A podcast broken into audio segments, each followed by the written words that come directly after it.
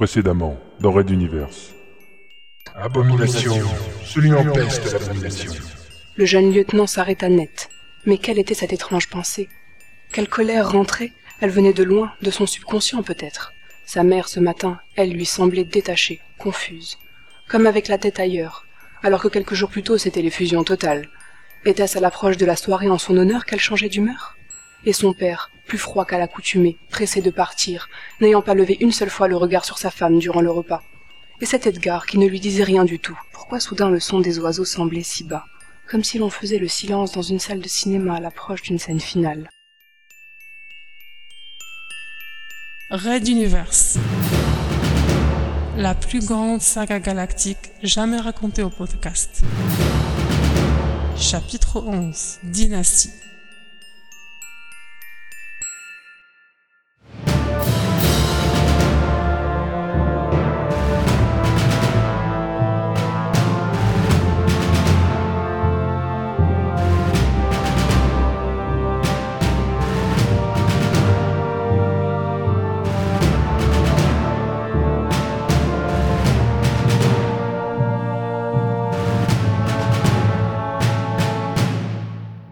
Neuvième épisode.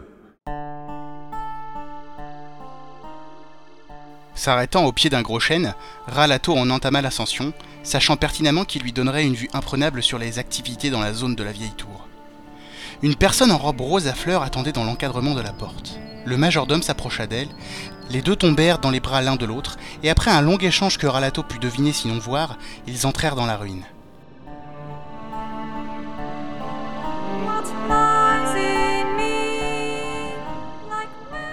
Le lieutenant poursuivit son ascension de l'arbre, comme dans sa jeunesse, sachant qu'une partie du mur de la tour étant effondrée, on pouvait en observer l'intérieur. Étrangement, un pincement amer lui étreignait douloureusement le cœur. Il s'arrêta au point d'observation, la stabilité toute relative de cette partie des branches, proche du sommet, l'obligeant à se cramponner alors que durant son enfance tout semblait si solide. Le ciel virait du bleu au mauve. La scène au loin ne laissait aucun doute sur ce que pratiquaient les deux amants. Les mains du jeune lieutenant tremblaient de rage.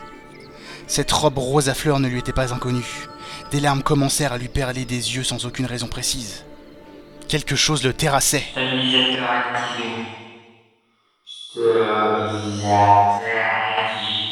Ces nouvelles voix le prirent au dépourvu et Ralato, en équilibre sur une petite fourche, glissa, tombant entre les feuilles et les autres branches. Un coup violent lui enfonça une côte, le propulsant tête en avant. Mais dans un ultime effort, ses mains agrippèrent une masse de feuilles qui lui blessa les phalanges et la paume mais le retint. Le massif lâcha à son tour, Ralato retombant de plus belle. Son pied gauche se prit alors dans un enchevêtrement qui, d'un coup, arrêta sa chute au prix d'un craquement lugubre et d'une douleur violente, lui remontant jusqu'au haut de la cuisse.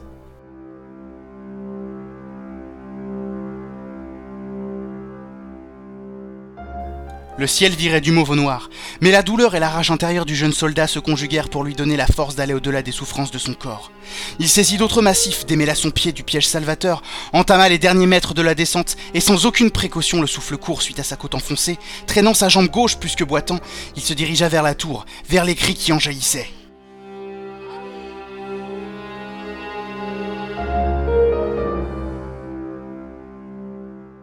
À son approche, des corneilles noires s'envolèrent du sommet des pierres, leur plumage les perdant dans les noirceurs d'un ciel d'encre sans étoiles. Mais Ralato n'en avait cure. Il entra directement et monta les marches en direction de la salle principale, claudiquant, un goût de sang dans la bouche, sans aucune sécurité face au mental qu'il savait être là. Edgar et la femme étaient là, nus. Il la prenait sur une table basse où l'on avait étendu un drap blanc. Lui, le visage et le torse rouge, s'essoufflant tel un taureau avec de grands grognements bestiaux. Le sexe droit et pénétrant. Elle, les jambes relevées, recevant ses coups de butoir avec extase à chaque pénétration. Les sangs venant et renfluant. La bouche ouverte, les cheveux bruns ondulés glissant sur les épaules et sur le sol.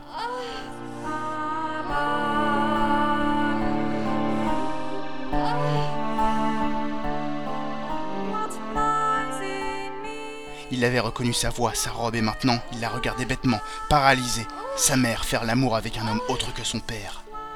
Il est facile de savoir qu'une chose existante, il est plus difficile de la voir de ses yeux, et quand elle concerne ses proches, quand elle concerne sa propre famille directe, le choc peut être incommensurable. Ralato s'effondra au sol. La douleur de ses blessures sembla avoir pris le dessus.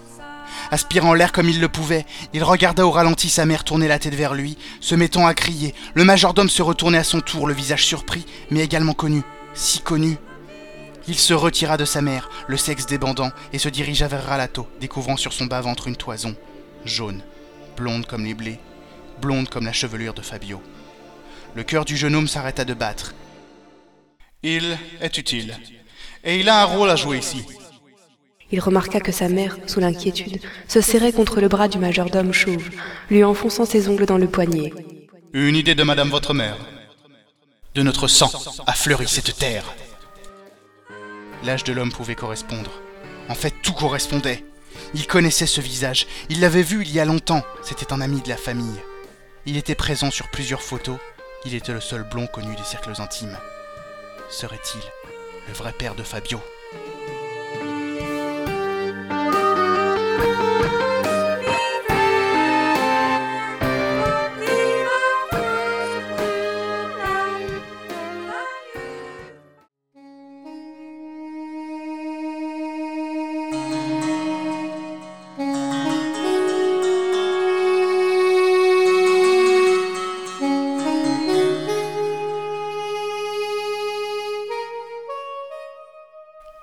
Gouttelettes de sueur perlaient le long du front de Fabio le mental, allongé sur sa couchette, les mains jointes, en plein effort de concentration.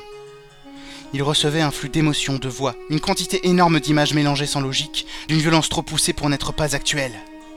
Quelque chose se produisait maintenant, quelque chose de grave qui le touchait personnellement. Lui ou quelqu'un de si proche que cela se passait à un niveau plus bas que des simples ondes mentales. Une seule personne pouvait correspondre à ces critères.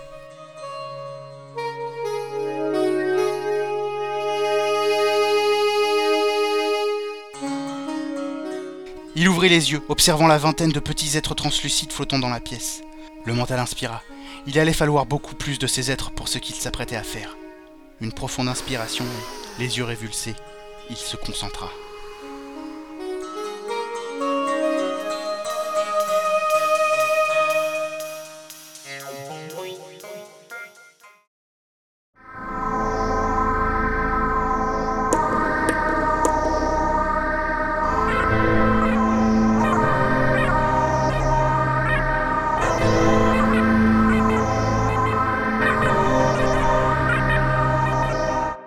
Raid d'univers à suivre.